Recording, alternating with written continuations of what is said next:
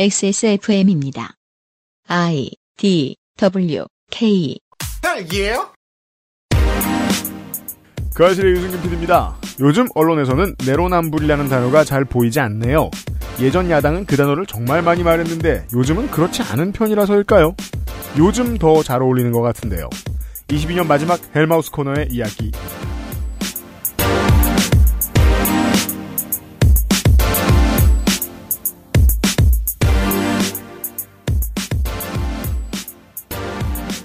(483회) 토요일 순서입니다. 신작 책 프로모션차 이경혁 문학인이 앉아 계시고요. 안녕하십니까. 책 좀 사십시오. 네. 현질의 탄생입니다. 네. 현질하세요. 윤세민 에디터가 있고요. 안녕하십니까. 저는 이때 이제 녹음하실 때, 네. 어, 밀면 먹고 있었어요. 그렇습니다. 이제 저 헬마우스가 주말밖에 시간이 안 돼가지고 그렇죠. 주말에는 뭐 뭐든 할 수 있잖아요. 네. 예, 부산에 밀면 먹으러 가죠 에디터가. 저는 그 전에 이미 부산 기차 티켓을 끊어놔가지고, 네. 네, 뭐 어, 밀면 먹고 뭐 국밥 먹고 이러고 있었어요. 저랑 임경빈 작가가 둘이서 떠들었습니다. 네. 그런 느낌이 든다는 말씀을 제가 되게 자주 들었을 거예요. 야, 이번 정부는 지금 이렇게 굴 거면 지난 정부 때는 왜 저렇게 화냈을까? 이제 mindset을 이해할 수 있는 거죠. 야, 정권을 그렇게 잡았으면 너네들도 우리가 하고 싶은 것처럼 민영화 할 거 아니야? 이런 방법을 쓰지 않았을까? 음. 저런 방법을 쓰지 않았을까? 음. 어, 언론을 두드려 패지 않았, 않았 겠니? 왜냐하면 우리는 그런 기분이거든. 음. 지금 정권이 하고 있는 일에서 볼 수 있는 유추할 수 있는 태도가 아닐까 싶은 거예요. 지난 정권 때 저렇게 화냈던 건 우리가 하면 진짜 그때 우리가 욕했던 것처럼 할 거니까. 네. 왜냐하면 사람은 자기 기준에서만 평가하게 돼 있으니까. 음. 이 아이디어를 통해서 몇 가지 레코드를 따라가 보았습니다. 야, 이- 저는 내용을 모르잖아요. 네. 말씀만 들어보면 사이버펑크 오리진 같은 느낌이네요. 아, 막 아라사카 사부로가 시민운동하던 얘기, 아, 그렇죠. 그러다가 이제 야당 정치인하던 얘기. 자꾸, 자꾸 민영화 되는 거 보고 흑화한 거죠. 어차피 민영 하는 거라면 내가 하겠어. 그렇죠. 그렇죠. 영생해야지. 그리고 음. 막 영생하려고 그런다고 욕하다가 막 젊었을 때. 음, 음. 들어봅시다. 그것은 알기 싫다는 나의 마지막 시도 퍼펙트 15 전화 영어 리뷰를 확인하면 꾸룩꾸룩 온유 마카롱 고전의 재발견 평산네이처 진경옥 핸드워시와 올인원 수업도 역시 빅그린에서 도와주고 있습니다. 자체 교사 자격 시험을 통과한 선생님들만 수업을 진행하고 적은 학생 수를 유지해 수업의 질이 떨어지지 않는 전화 영어. Perfect 25.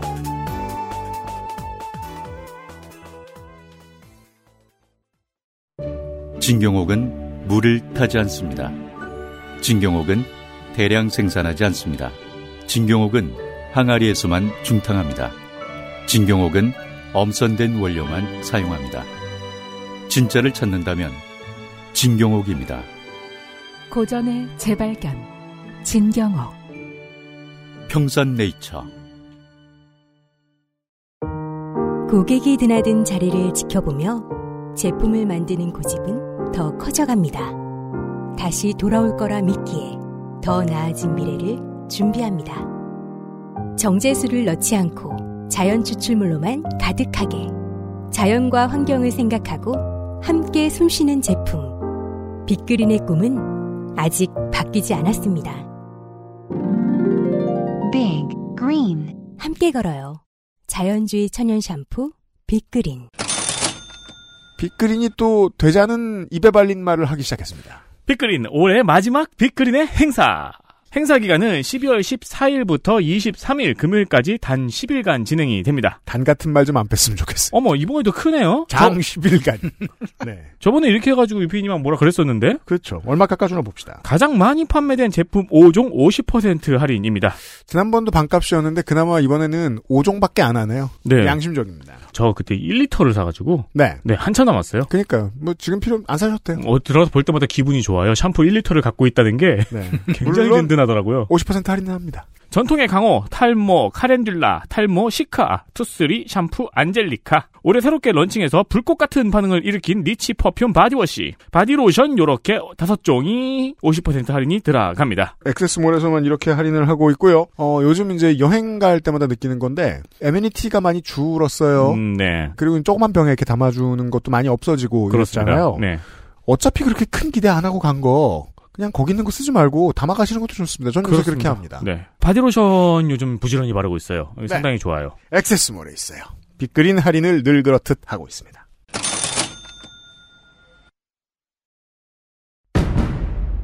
동지들 가짜뉴스를 hell로 보내 헬마우스입니다 모멸감을 주고 모욕감을 주고 치가 떨리게 하는 거 거짓말 좀 하지 말란 말이야 이 새끼야 대단한 얘기가 아니에요 가짜뉴스 만드는 유포자수는 너무 많고 그 새끼를 아무렇게나 만들어도 다 퍼뜨려주고 저 오물들을 치우려면 누군가는 오물통 속에 뛰어들어서 그 오물을 뒤집어쓸 각오를 해야 가짜 뉴스 확인 과정.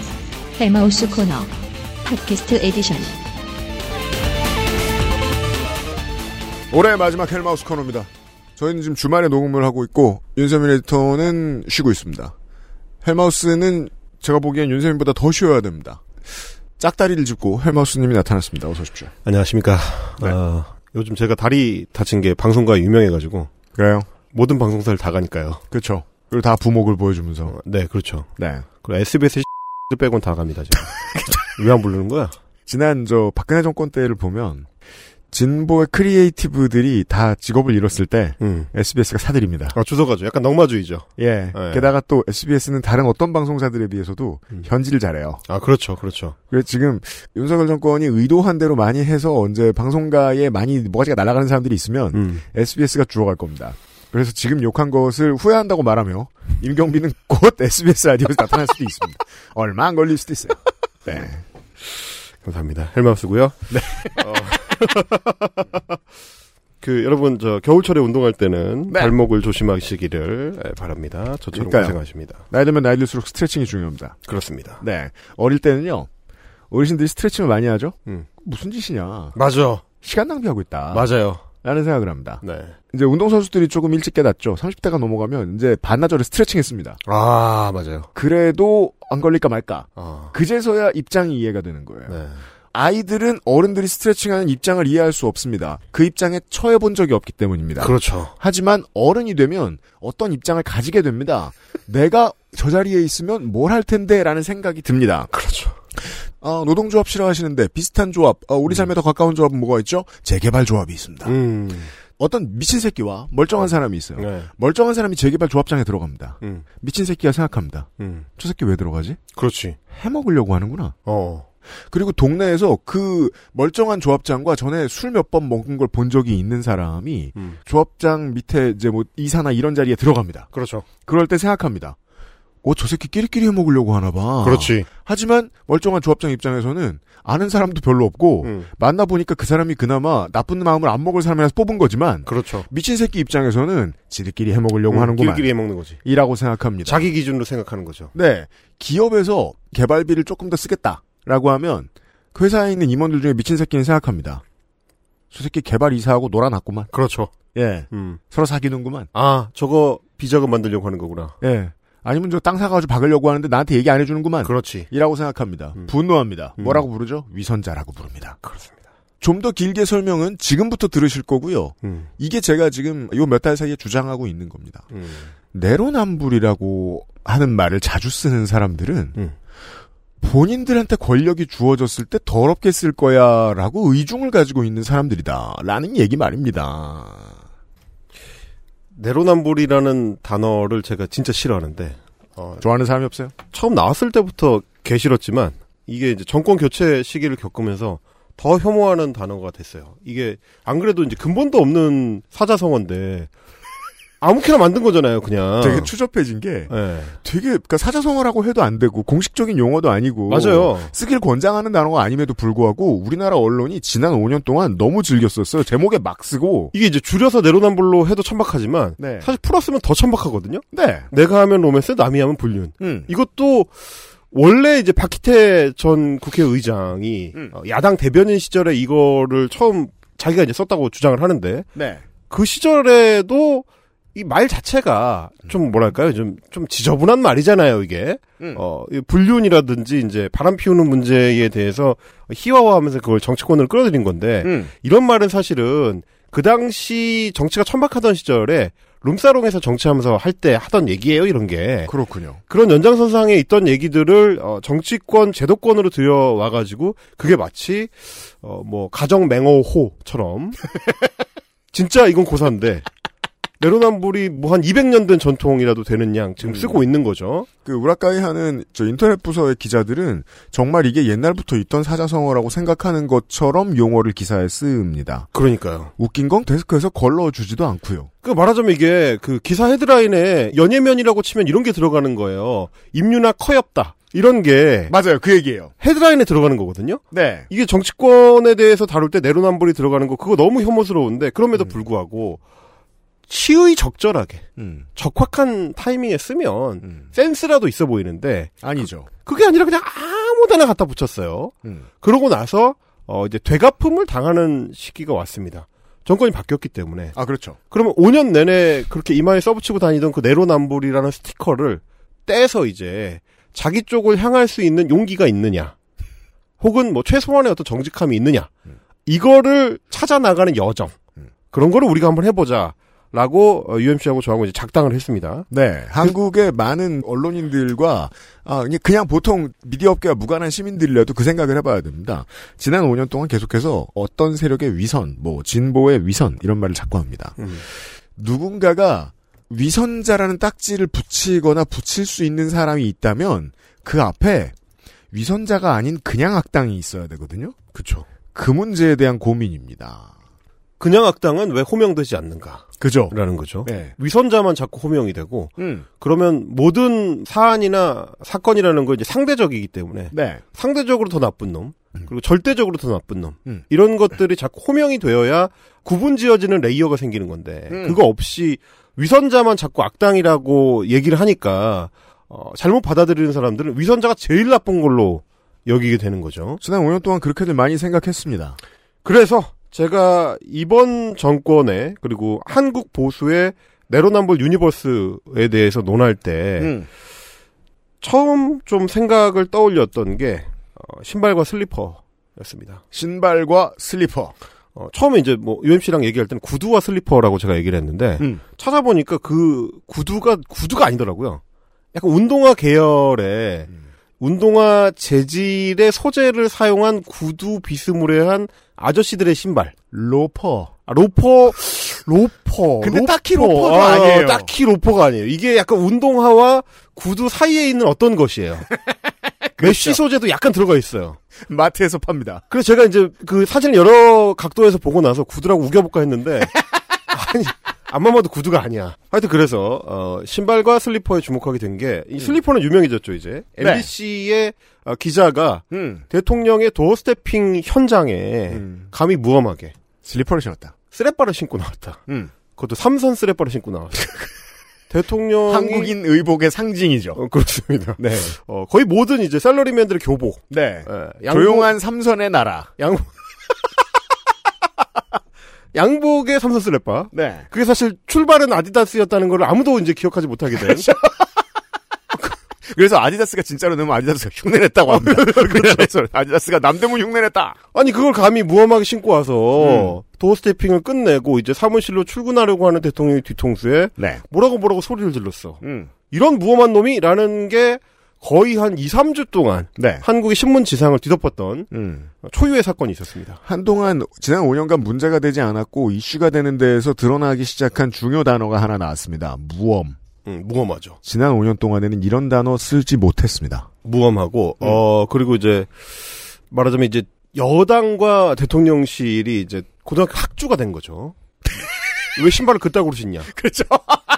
아, 좀 있으면 머리카락 길이도 가지고 뭐라고 할 것 같아요. 학주태도예요. 학주태도. 어. 네. 귀밑 3cm 뭐 이런 거 할 것 같이 음. 계속 뭐라고 하는 거를 보고 아니, 도대체 저자들은 뭘 하는 건가? 왜냐면 저에게 있어서 남의 신발을 문제 삼는다고 했을 때는 음. 제가 기억하기로 문재인 전 대통령 시절에는 그 신발이 발에 착용되어 있지 아니할 때 대통령한테 날라오면 그렇죠. 그 신발이 비행을 할 때. 그 경호원들과 대통령을 향해서 그 신발이 비행을 했을 때. 네. 그건 본래의 목적을 벗어나잖아요, 걔가. 음. 그 친구가 그 신발이 발에 착용돼 있지 않고 날아오를 때 그때서야 문제가 되는 걸로 난 알고 있었는데 음. 아니 이 정권에서는 심지어 착용한 상태에서도 문제를 삼아? 이럴 수 그렇죠. 있는 것인가 이게? 네. 이게 마이너리티 리포트도 아니고 MBC 기자가 곧 저것을 벗어서 던질 것이다. 이것도 아니고 말이죠. 착용한 상태를 문제 삼는 거 이거는 어, 이거 이거 이상하다 이게. 음. 어떻게 이렇게 이상한 일이 일어날 수 있느냐. 네. 그러면 굳이 날아드는 신발과 신고 있는 신발 중에 뭐가 더 나쁜가? 아 너무 뻔하지 않습니까?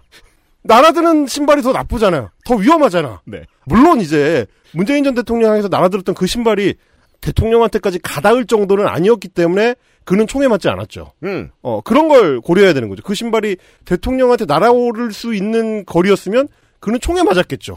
던지기도 전에. 가능합니다. 예, 그런 어떤 가능성들이 열리기 때문에 그게 위험한 건데, 음. 그런데, MBC 기자의 쓰레빠를 물고 늘어지는 한국 보수 언론들을 봤더니, 네. 야, 날아오르는 신발보다 삼선 신고 쓰레빠의 있는 신발. 착용 시- 상태가 더 위험하다. 음. 이런 태도를 보여주는 것 같은 거예요. 그렇죠. 아니 신발에 대해서 논하려면 적어도 위험의 경중에 따른 구분은 있어야 되는데 날아오는 신발과 아니 날아오는 신발과 착용하는 신발에 대한 태도가 이렇게 다를 수 있는가? 아, 그러니까 중력에 그대로 저항하지 않고 가만히 땅 위에 있고 심지어 사람이 밟고 서 있는 신발. 그렇습니다. 의 차이.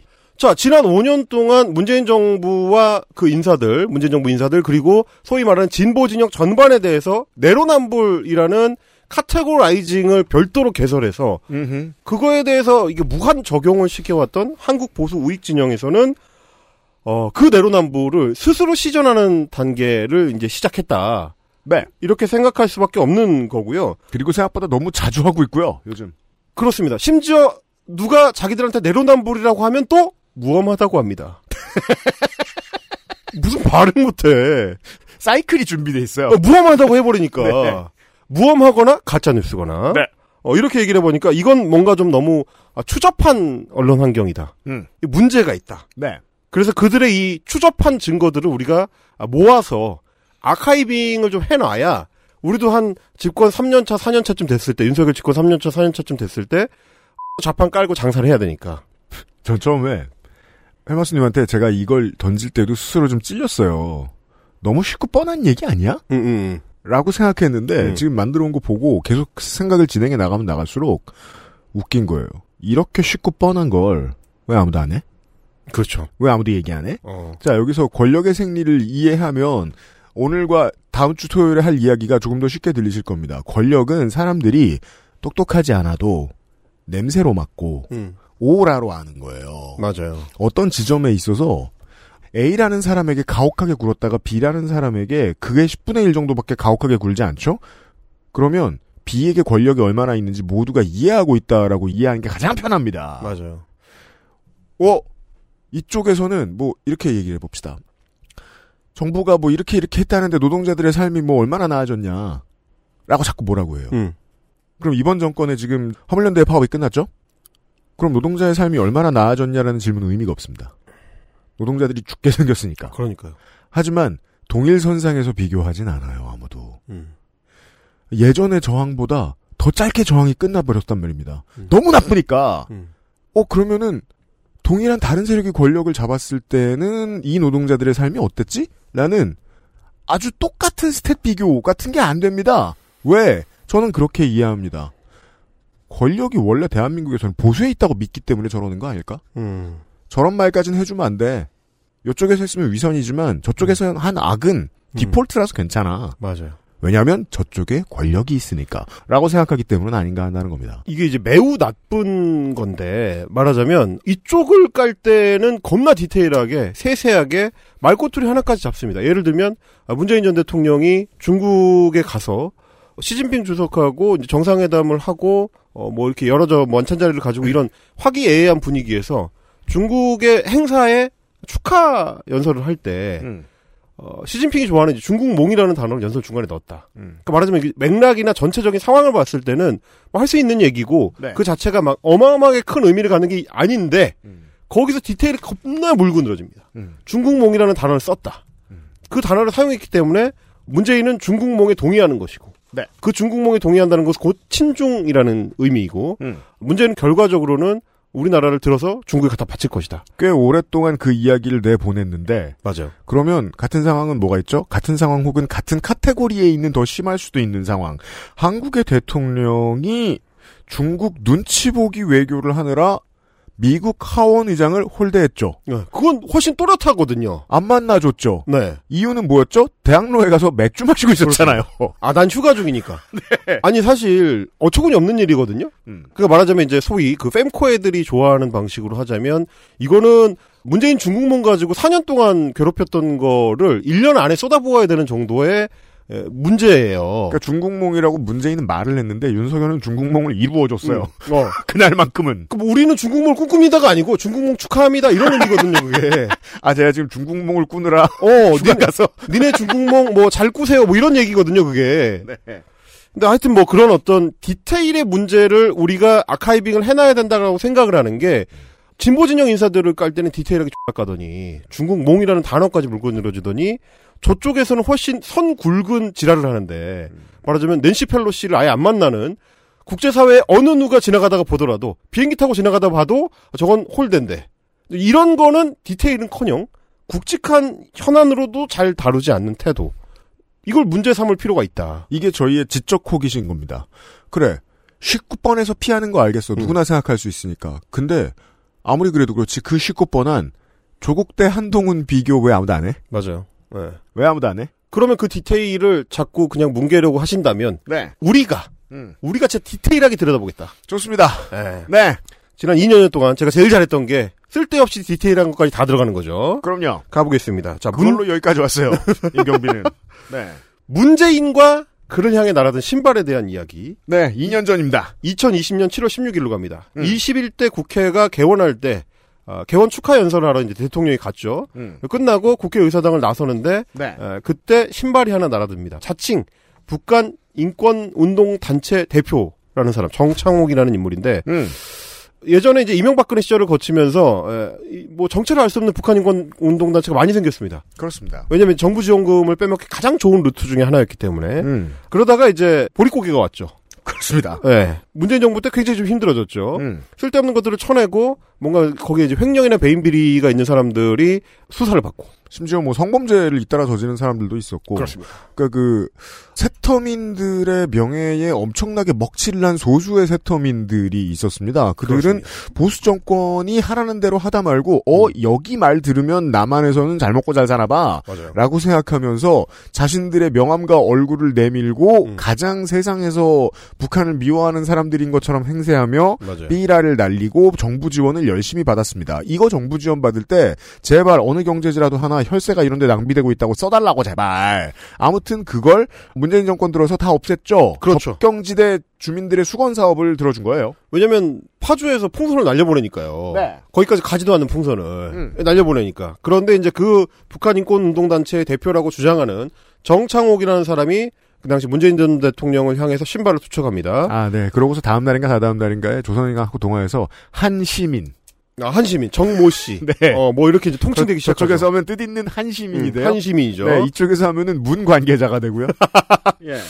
그래서 당연히 현장에서 체포가 됐습니다. 음. 경호원들이 이제 체포를 했고 다음 날에 이제 경찰이 공무집행 방해 그리고 건조물 침입 등의 혐의를 적용해가지고 구속영장을 신청했는데 법원에서 기각을 합니다. 기각합니다. 뭐 이 정도 사안을 가지고 뭘 구속을 하냐? 음. 기각을 했습니다. 음. 근데 이 문제의 인물이 나중에 구속돼요. 구속돼요. 불과 한 달 뒤에 구속이 됩니다. 음. 근데 이 사건으로 구속이 된 게 아니에요. 음. 대통령한테 신발 던져서 구속된 게 아니고 음. 8월 15일에 기억하시겠지만 2020년 8월 15일이면 코로나19 사태 한 가운데입니다. 네. 근데 엄청나게 큰 집회가 열리죠. 전광훈의 이제 광화문 광복절 집회라고 생각하시면 될 텐데 그때 엄청나게 사람이 많이 모여서 어, 전광훈 목사에 대해서도 그 당시에 방역법 위반으로 음. 구속영장이 청구될 만큼 근데 그 정도 수준이 아니라 이 사람은 이 사람은 그 집회에 참석해서 경찰을 폭행했습니다. 경찰을 폭행합니다. 그 당시에 엄혹했던 시절을 기억을 해보시면 거리두기를 지키는 수준이 아니라 거의 모든 집합을 하지 않았고 많은 학생들이 집에서 학교에 가지 못하던 시절입니다.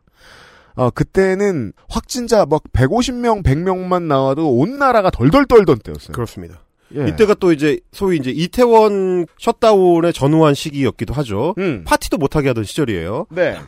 그때 경찰을 때린다는 거는 사실 우리는 이제 잘 생각하지 못할 이슈인데. 집회를 하고 경찰을 때립니다. 네. 이거야말로 정말 이제 공무집행 방해고 중범죄죠. 경찰 때리는 거는. 음. 어, 이 혐의로 이제 구속이 됩니다. 음. 그리고 조사를 하다 보니까 이제 앞에 또 잘못한 게 나옵니다. 음. 어, 2020년 1월에 보니까 안산에 가가지고 이제 극우 집회를 하면서 네. 세월호 희생자들의 납골당을 건립하는 거에 반대를 하면서 음. 유가족들한테 모욕적 언사를 쏟아냈는데 네. 차마 옮길 수 없는 음. 상처가 되는 추악한 말들을 쏟아냈고 이제 그것 때문에 모욕죄로 고소를 당해서 세월호 유가족들에게 음. 그렇습니다. 고발당해서 어, 구속 기간 중에 이제 이 사건으로 인해서 구속이 연장이 됩니다. 그래서 이제 그게 웃겼어요. 7월에 이제 슬리퍼를 문재인 대통령에게 던졌을 때는 네. 구속이 결국 안 됐잖아요. 기각됐으니까. 그리고 이제 나중에 재판 가서도 공무집행방해나 건조물 침입죄는 무죄가 나왔습니다. 풀려났는데 그 다음 달에 별건 경찰을 때렸기 때문에 구속된 거에 대해서 그렇죠. 연합뉴스를 포함한 수많은 보수 언론들이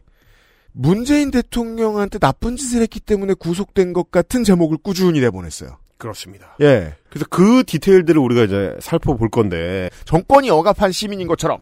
자 보십시오. 어 1월에 세월호 유가족들한테 정말 입에 담기 힘든 모욕적인 언사를 쏟아내던 그러니까 안정권의 안정권 다른, 이전의 안정권. 다, 다른 버전이죠. 네. 그랬던 사람이 어, 이 사람 은 안정권이다 보니까 안정권은 이제 폭력 사건도 많이 일으키니까요. 맞습니다. 경찰을 때려서 구속이 됐습니다. 음. 그런데 이 인사에 대해서 마치 어, 아까 이제 시민 A 씨인 것처럼 음. 그래서 이 시민이 신발 열사가 되는 과정. 신발 열사가 되죠 보수에서. 네, 정말 신발 열사가 됩니다. 어떻게 되느냐? 자, 신발을 던지고 구속영장이 청구된 게 7월 17일인데 음. 조선일보에서 2020년 7월 18일에 하태경 의원의 그때 당시 이제 미래통합당 의원 네. 하태경 의원의 페이스북 글을 기사로 보도를 합니다. 음. 제목이 이렇습니다. 하태경 신발 투척남에게 영장 문 욕먹을 일을 했잖나 이런 겁니다. 그렇죠. 욕먹을 일을 했, 했다는 거는 뭐 가치평가니까 할 수 있죠. 네.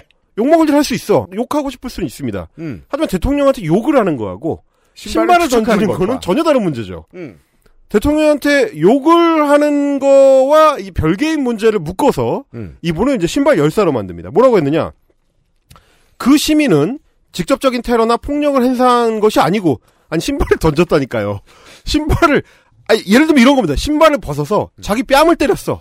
음. 아 그러면 뭐 그거 일종의 퍼포먼스라고 인정할 수가 있습니다. 네. 어 아니면 신발을 벗어서 바꿔 신었어 양쪽을. 음. 어그 인정 일종의 퍼포먼스라고 생각할 수 있어요. 네. 하다못해 신발을 벗어서 신발을 찢었어. 음. 약간 과하긴 하지만 폭력적인 행동이니까 약간 과하긴 하지만 퍼포먼스라고 볼 수 있어요. 네. 근데 신발을 대통령 향해서 던졌다니까. 던졌잖아.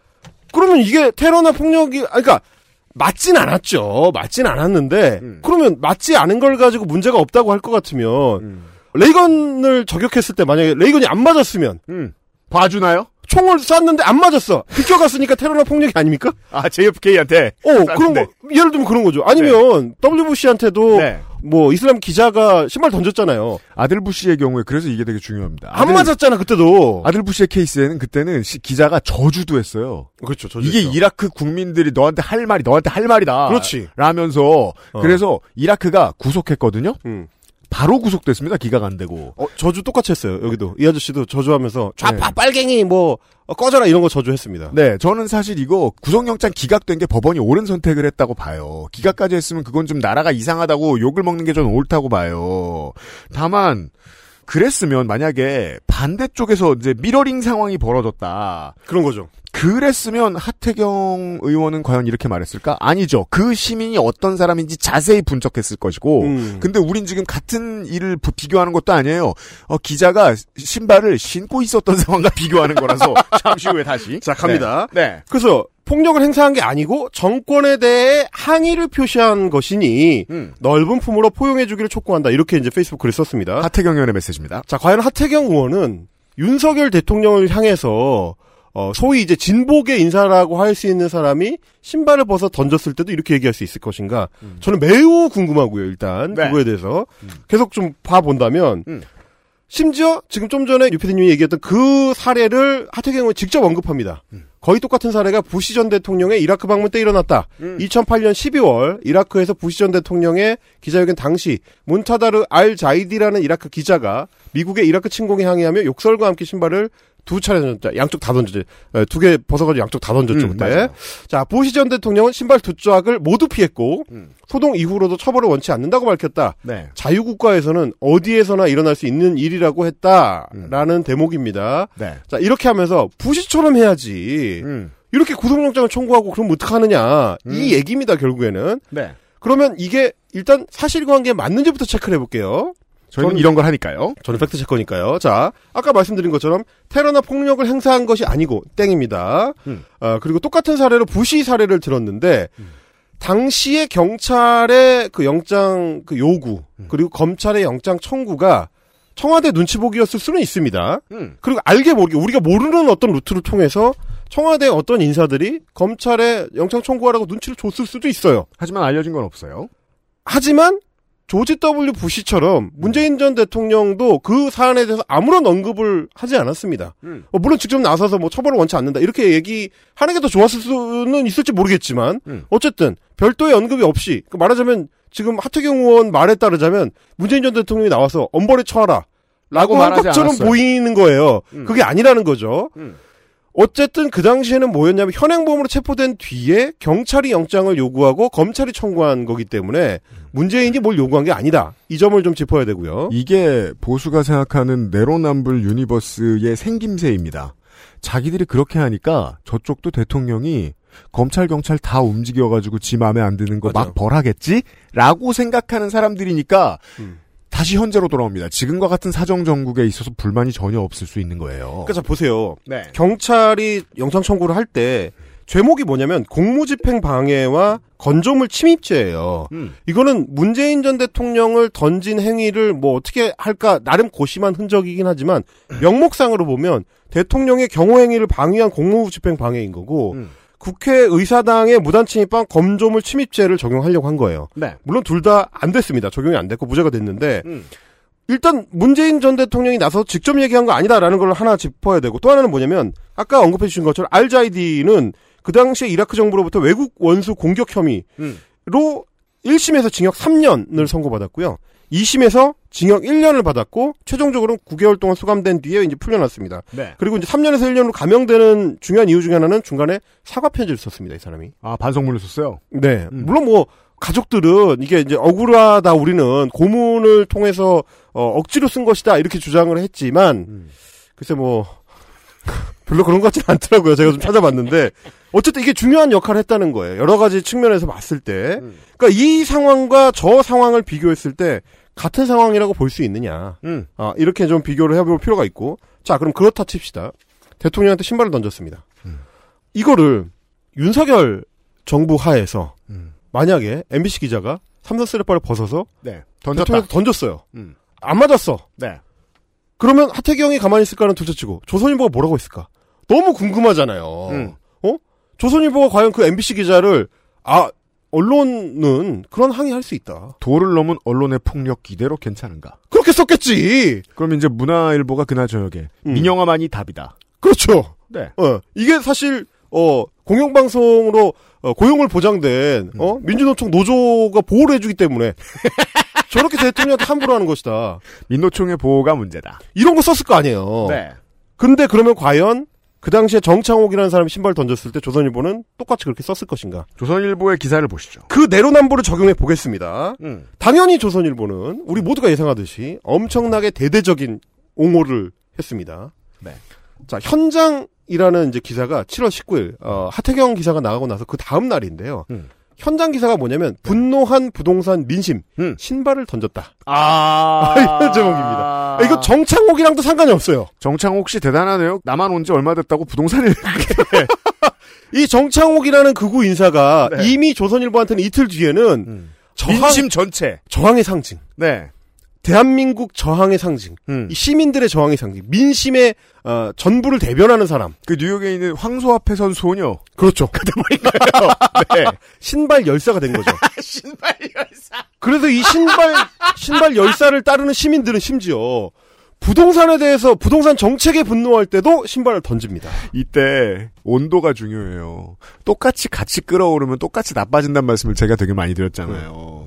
MBC의 기자 그분을 슬리퍼 열사라고 부르지 않습니다. 이쪽에서 그냥 기자라고 하지. 아니, 그리고 슬리퍼 열사라고 부르기 어려운 게 안 던졌잖아. 그렇잖아요. 어, 어, 안 던졌. 열사라고 하려면 최소한 뭐 저 천왕의 마차에다가 폭탄 정도 던져야 이게 열사가 되는 거 아니에요. 무슨 경향이나 오마이에서 분노한 진보 민심 슬리퍼를 신었다. 이런 제목 쓰진 않았잖아요. 적어도. 아, 그럼 개웃길 것 같긴 하네. 온도가 같으면 망가집니다. 그러니까요. 네. 자, 신발을 던졌다고 하면서 음. 이게 이제 6.17 당시 부동산 대책에 항의하는 집회인데 네. 거기서 이제 신발을 위로 이제 자기들 신발을 던져 올려요. 그랬대요. 어, 네. 그, 이제 퍼포먼스를 하는 그 움짤을 네. 조선일보에서 별도로. 움짤 만들어가지고 소개를 하거든요. 무슨 신발대학 졸업식 같습니다. 그리고 던진 다음에 다시 주워서 신어요. 뭐 퍼포먼스니까. 네. 이렇게 열심히 이 퍼포먼스의 상징성을 부각시킵니다. 나이키 종무직이에요. 신발을 던지는 것은 문재인 정부에 대한 시민의 저항이다. 그렇대요. 굉장히 강렬하게 얘기하고 네. 이거를 가지고 칼럼도 요청을 합니다. 음. 그래서 이제 대표적인 이제 보수 칼럼 리스트 중에 한 명인 네. 윤평준 교수가 윤평준 칼럼에서 이렇게 씁니다. 음. 어디까지 가느냐? 네. 8월 14일 한 달 지났을 때죠. 음. 문재인 정권의 연성 파시즘. 연성 파시즘이다. 아, 우리가 지난 정권 5년 내내 들었던 연성 뭐랑 뭐를 녹여서 연성인지 모르겠습니다만 연성 파시즘이래요. 어, 그렇죠, 그렇죠. 이게 뭐 강철의 연금술사 식으로 하면 네. 등가 교환이 돼야 되는데 그러니까요. 뭐랑 교환한 파시즘인지 모르겠습니다. 네. 마인크래프트를 하면서 제가 연성 많이 해봤는데 뭘 연성하면 어. 파시즘이 나오는지 모르겠어요. 아무튼 그렇대요. 이 사람은 어쨌든. 철학자입니다. 그러니까 아무리 그래도 윤평중 교수가 봤을 때 음. 문재인 정부를 두고 파시즘이라고 하기엔 약간 세. 음. 약간 세니까 아, 부드러운 파시즘이다. 그렇죠. 연성 파시즘이다. 네. 라고 이제 통칭을 합니다. 이 단어 만들어내요. 정말 많이 썼어요. 사실 이제 거의 시초는 진중권이라고 할 수 있는데 아 그렇군요. 어, 그 연성 파시즘을 이제 2020년 8월 14일에 칼럼 쓰면서 뭐라고 했느냐? 음. 문정권의 부동산 실정을 규탄하는 보통 사람들의 평화적 신발 투척 시위는 음. 아, 물론 평화적이죠. 왜냐하면 자기 신발을 자기 머리 위로 던지니까요. 네. 앞으로 던지지 않았습니다. 이 사람들은. 그러니까 앞에 그 가이드라인을 치고 있는 경찰들을 향해서 던졌으면 공무집행 방해가 되죠. 하지만 그럼요. 머리 위로 던졌기 때문에 음. 평화적 신발 투척 시위는 시민적 깨어남의 징표다. 시민적 깨어남의 이야, 징표래요. 신발 투척이 이제 시민적인 각성이 됩니다. 네. 총선 압승 이후 문정권 파시즘의 백일 폭주에 맞서 어 그러니까 제목은 연성 파시즘인데 음. 내용을 들어가면 그냥 파시즘입니다. 그러네요. 문정권 파시즘의 백일 폭주에 맞서 아, 이 사람들 머릿속에 뭐가 있는지 알 수 있습니다.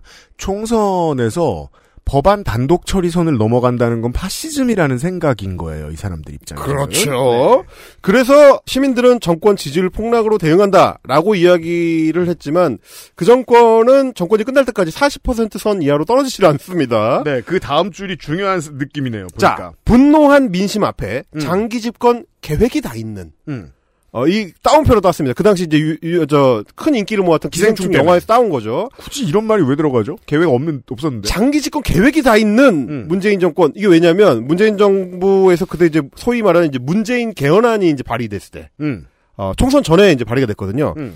이걸 두고 이제 계획이 다 있는 문재인 굳이 그 정권의 말이었군요. 추락에는 날개가 없다. 이렇게 얘기를 했습니다. 네. 근데 이제 안타까운 건 뭐냐면 아무렇게나 섞어서 쓰는데 음. 총선 전에 발의한 대통령의 개헌안은 음. 20대 국회의 임기가 종료되면서 자동 폐기가 됐습니다. 네.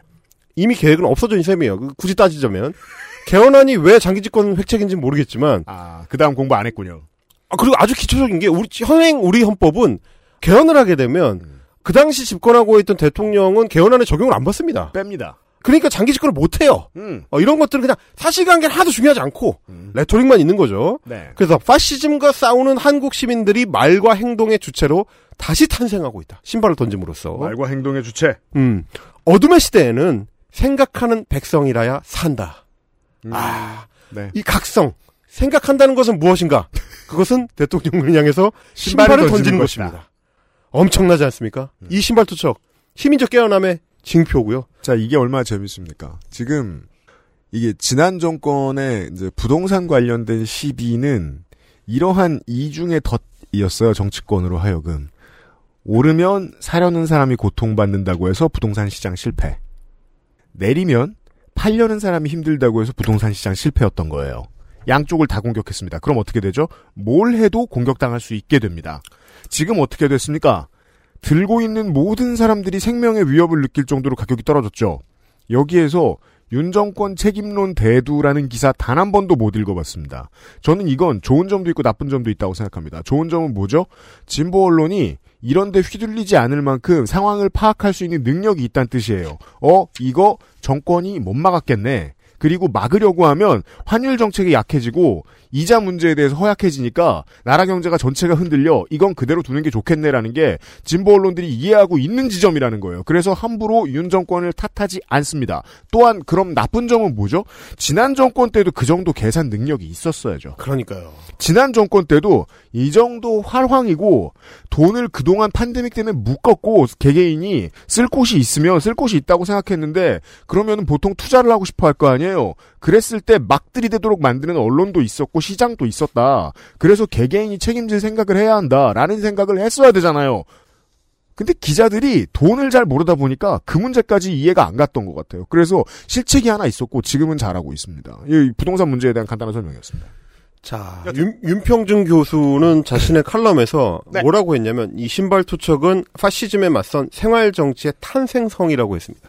아, 생활 정치는 뭐 주변에 있는 걸 가지고 해야 되니까 신발을 던지는 게 생활 정치다라고 상상했겠죠. 아, 그렇습니다. 신발 열사는 그래서 생활 정치 탄생성으로까지 올라갑니다. 거의 성인의 반열에 올라가는 거죠. 네.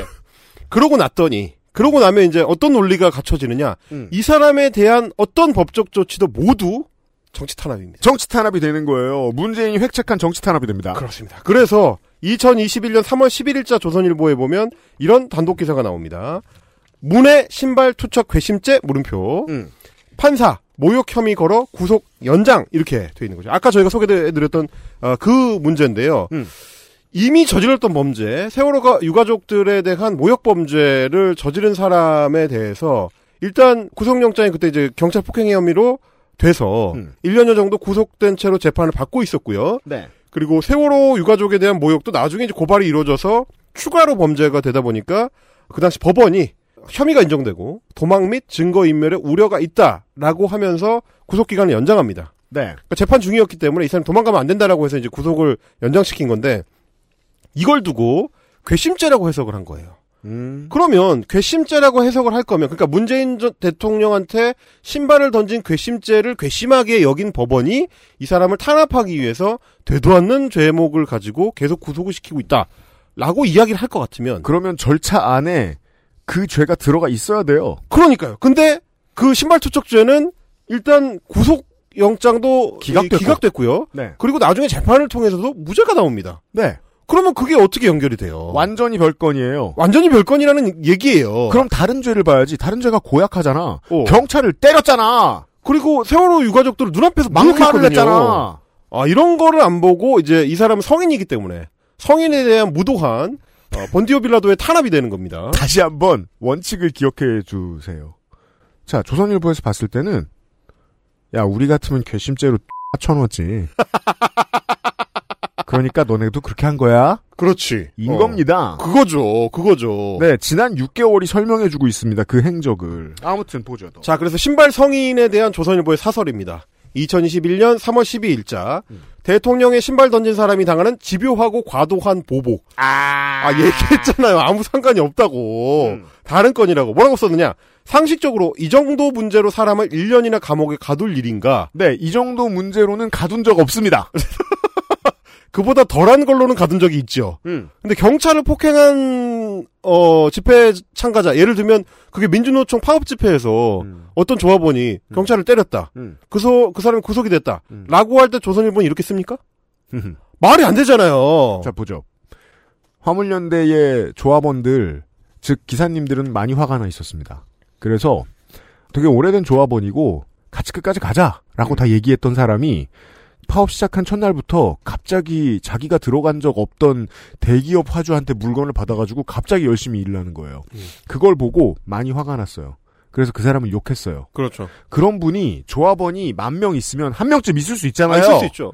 그 한 명으로 판을 다 더럽혔죠 조선일보 이번에 보복했어요 사실상 음. 그러니까 가장 속 좁은 사람 한 사람 데려다 놓고 화물연대 전체가 속 좁은 사람인 것처럼 포장했다고요 음. 그럴 마인드가 있는 사람들이 쓴 글입니다 지금 근데 뭐라고 했느냐? 경찰은 민노총으로부터 훨씬 심한 폭행을 당해도 대부분 눈 감았다. 그런 적 없어요. 어느 경찰이 아니 지금 좀 전에 뭐 유피디님이 얘기해 주셨잖아요. 그렇게 된다고. 음. 근데 전혀 다른 말을 하고 있어요. 사설에서는. 이 문장은 진짜 진국입니다. 경찰 폭행이라지만 다친 사람도 없었다. 다른 어떤 문제에 대해서 조선일보가 이렇게 얘기를 합니까? 말이 됩니까 이런 얘기가? 자 던진 신발은 대통령에게는 미치지도 못했다. 그러니까 아까 말씀드렸잖아요. 레이건한테 총을 쐈는데 안 맞았어. 그럼 괜찮습니까? 아니 이런 문제예요 이게. 이거 건달의 표현이잖아요. 야 그래서 죽었냐? 어 그렇지. 그 뒤에 이렇게 했습니다. 이 사람이 대통령 아닌 다른 사람에게 신발을 던졌으면 감옥에 가는 일 자체가 없었을 것이다. 아니 당연하죠. 당연하잖아. 어 대통령한테 안 던지고 그 신발이 안 맞았으면 아 그때 모르겠다. 그 법적 다툼의 소지가 있어요. 왜냐면 시비가 붙었을 때 신발 던졌는데 폭행죄로 분명히 고소할 수 있거든요. 뭐 사건이 될 수도 있을 것 같은데. 한동훈한테 던졌으면 고소 10번 당했습니다. 그렇죠. 그리고 손해배상 10억 청구했겠죠. 나의 나의 명예를 모욕했다. 자 그리고 마지막 문제가 이렇게 되어 있습니다. 한국은 이런 나라가 돼 있다. 어, 떤 나라, 어떤 나라. 이게 뭔지 압니까? 문재인 연성 파시즘의 나라입니다. 네. 이렇게 보수가 어, 하나의 기조로 뭉쳐서 했었던 게 문재인의 신발입니다. 세상을 이렇게 만들어내죠. 창조해내죠. 그렇습니다.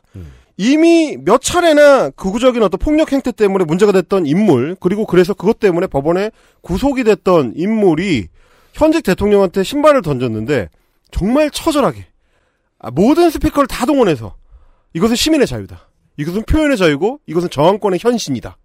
이렇게까지 했었던 한국 보수 언론 정말 정말 그 사설을 쓴 어, 논설위원한테 묻고 싶어요. 제 눈앞에 있다면 이 사람이 그런 성인이라고 정말 믿느냐? 전 정말 되묻고 싶어요.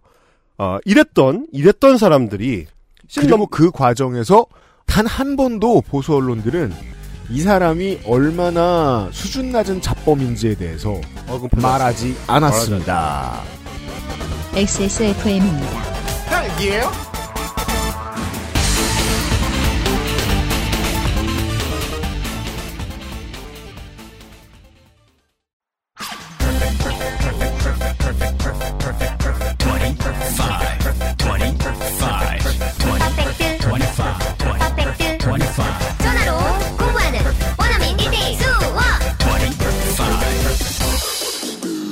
Why don't you call Perfect 25?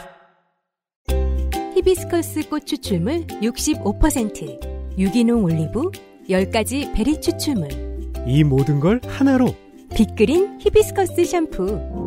Big Green 약산성 비건 샴푸 빅그린 히비스커스 마카롱의 시작은 프랑스였죠.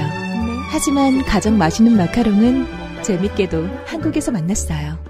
촉촉한 식감, 은은한 달콤함. 알고 있던 마카롱과는 너무도 다른 특별한 느낌이었죠. 여러분도 이제 집에서 쉽게 만나볼 수 있어요. 네, 온유 마카롱이요. 입안 가득 프랑스의 달콤함. 꾸르꾸르 온유 마카롱. 잠깐 끊고 광고를 하겠습니다. 리하. 첫 번째 광고는 문학인 책 광고입니다.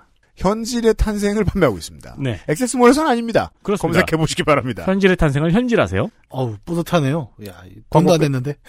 광고 끝. 32억이에요. 광고료. 사실은 제가 문학인하고 지지난주에 내 얘기를 했어요. 현질의 탄생이 초도가 다 나간다. 음. 저는 걸었어요. 음. 근데 문학인이 그런 장담하는 거예요. 아, 안 팔린다고. 뭐- 뭘 걸었느냐가 중요하죠. 걸었는데 기억이 안 나네. 제가 저 문자 주고받은 거 다시 한번. 음, 음, 뭘 걸었는지가 얼마. 제가 자신이 얼마 빵 이렇게 얘기까지 했었던 걸 기억해요. 어... 네. 저는 기억이 나지 않습니다. 저는 그때 이제 이미 blueprint가 짜져 있었죠. 음. 내가 팔면 되지. 아, 그렇지. 네. 문학인의 책이 나왔어요. 초도 물량이 나쁜 것도 아니에요. 초도도 뭐 코딱지만 합니다. 음. 얼마 안 나왔습니다.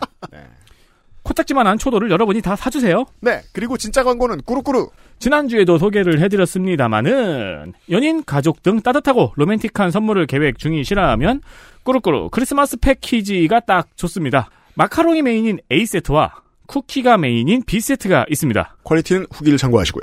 특별 패키지만 선보이는 브라우니 이번에도 양쪽 세트에 딱딱 들어가 있고요. 사진을 확인해 보실 수 있는데요. 들어오시면은 루돌프 모양의 쿠키 등 크리스마스 분위기가 물씬 나는 패키지가 준비되어 있습니다. 아주 때깔이 좋습니다. 그렇습니다. 가족 간에도 전에도 말씀드렸지만 선물 요걸로 때울 생각하지 마시고 네. 선물은 선물대로 사주시고 요거 식사하시고 분위기 잡을 때 좋고요. 가- 뭐 집에서도 아이들과 함께 크리스마스 분위기 내면서 간식 드시기도 좋고 그렇죠. 커플 간에도 아주 좋죠. 진경옥보다 더 꾸덕한 브라우니. 낙서하면서 진경옥이라고 안 쓰고 진경욱이라고 쓰 이건 뭐야? 민경욱이 진경욱을 먹으면 아 그 저기 저기 네. 철권처럼 네. 이렇게 대비리 되는 거죠. 부정선거를 주장할 때 드시면 좋습니다. 데빌진? 데빌진 경우. 아 태그에서 나왔는데 민경욱이야. 이렇게 화나가지고 극우 태그 토너먼트 아, 개쎄겠다. 광고였어요.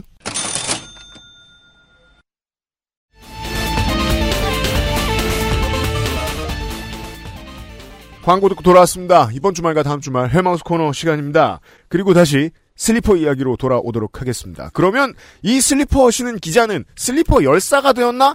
아니요. 모든 있겠습니까? 시민들이 이 사람을 따라서 해야 된다고 누가 말을 했나? 아니요. 아시다시피 직장인에게 있어서 슬리퍼란 필수품. 나의, 나의 몸의 연장이죠. 네.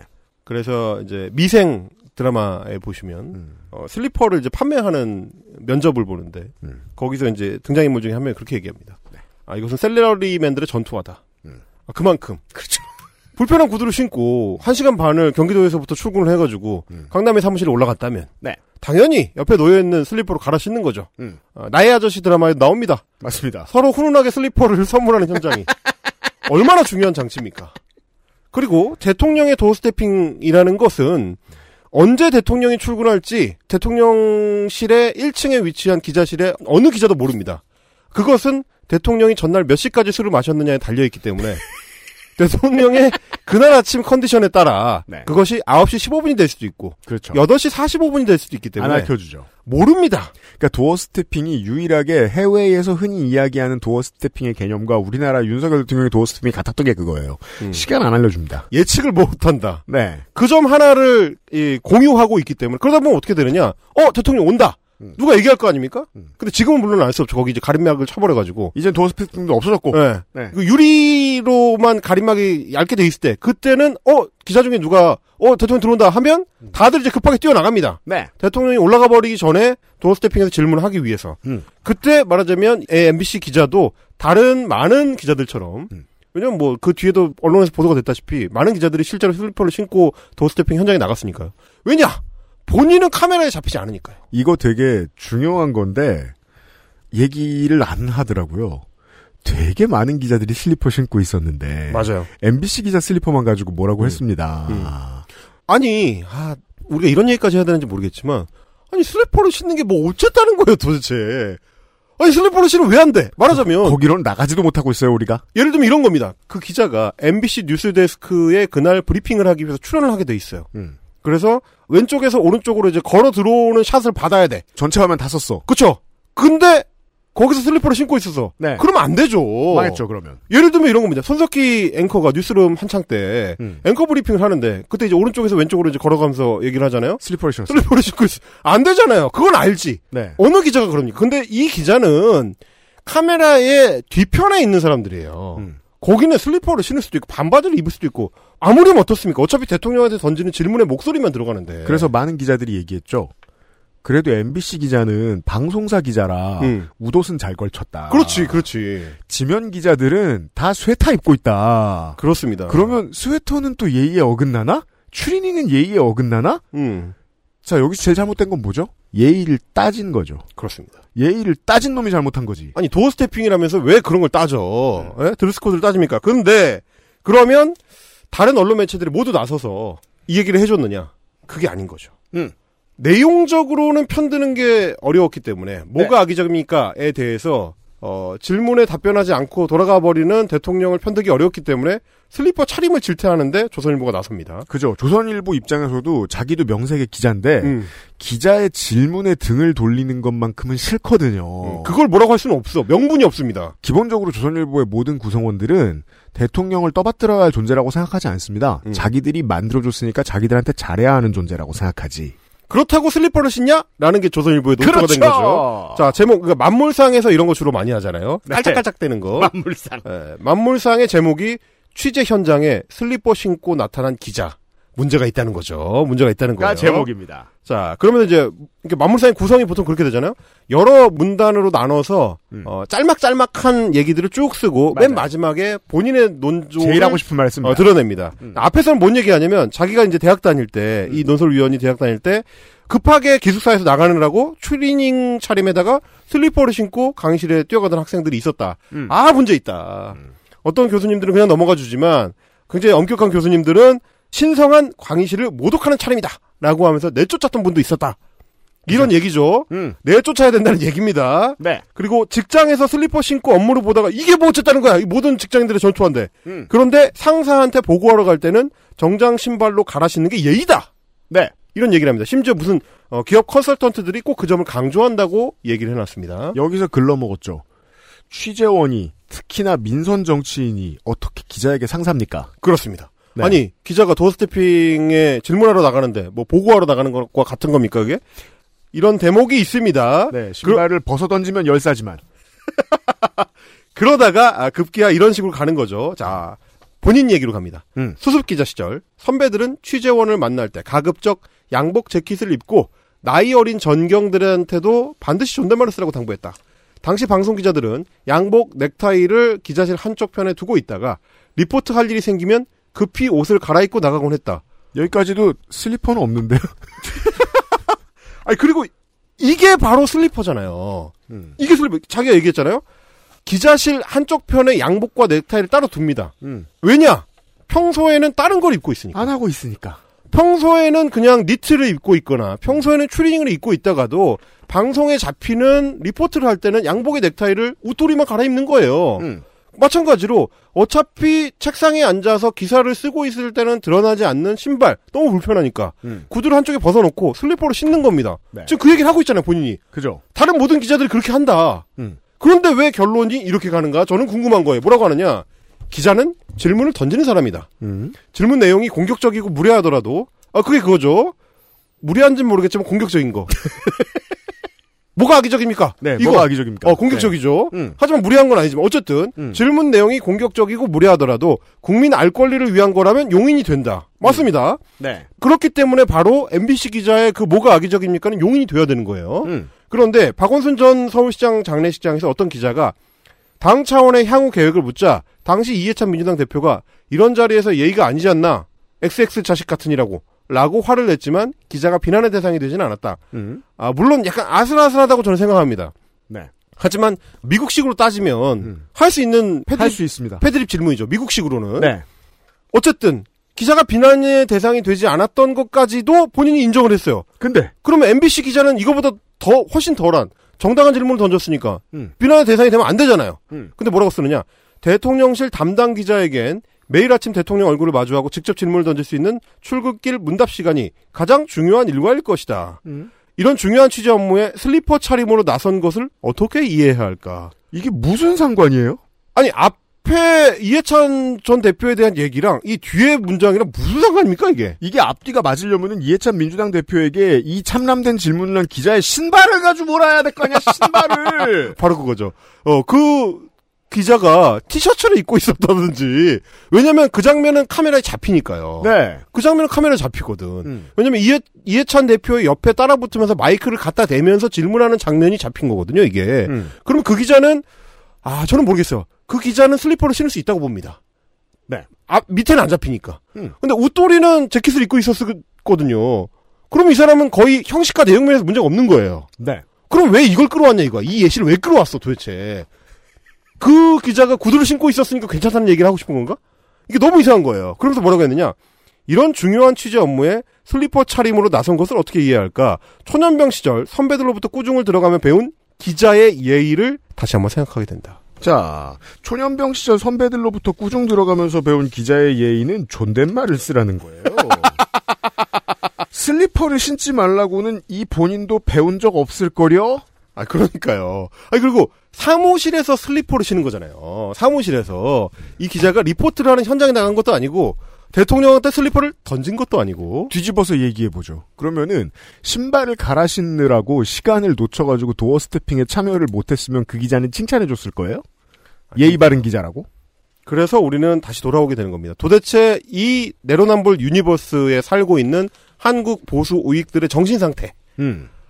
너무 내로남불이 심하다 보니까 자기들이 내로남불을 한다는 거 자체를 인식을 못하고 내가 하는 건 내로남불이 아니고 어, 우리 유피디님이 지적하는 것처럼 원래 네가 나처럼 해야 되는데 왜 너는 나처럼 하지 않아가지고 나한테 이렇게 꾸중을 듣니? 그렇죠. 이런 태도죠 사실. 그렇죠. 원래 다 이렇게 하는 건데 원래 문재인한테 던져진 신발은 성스러운 일종의 십자가가 되지만 윤석열 뒤에서 신고 있던 슬리퍼는 네. 무엄한 예의를 모르는 것이 된다. 그렇습니다. 그래서 기사를 쓰고 칼럼을 쓸 때도 전혀 상반된 태도로 전혀 다른 무언가를 하고 있는데도 불구하고 자신들의 독자들은 이거에 대해서 문제 삼지 않을 것이라는 이 완벽한 자신감. 네.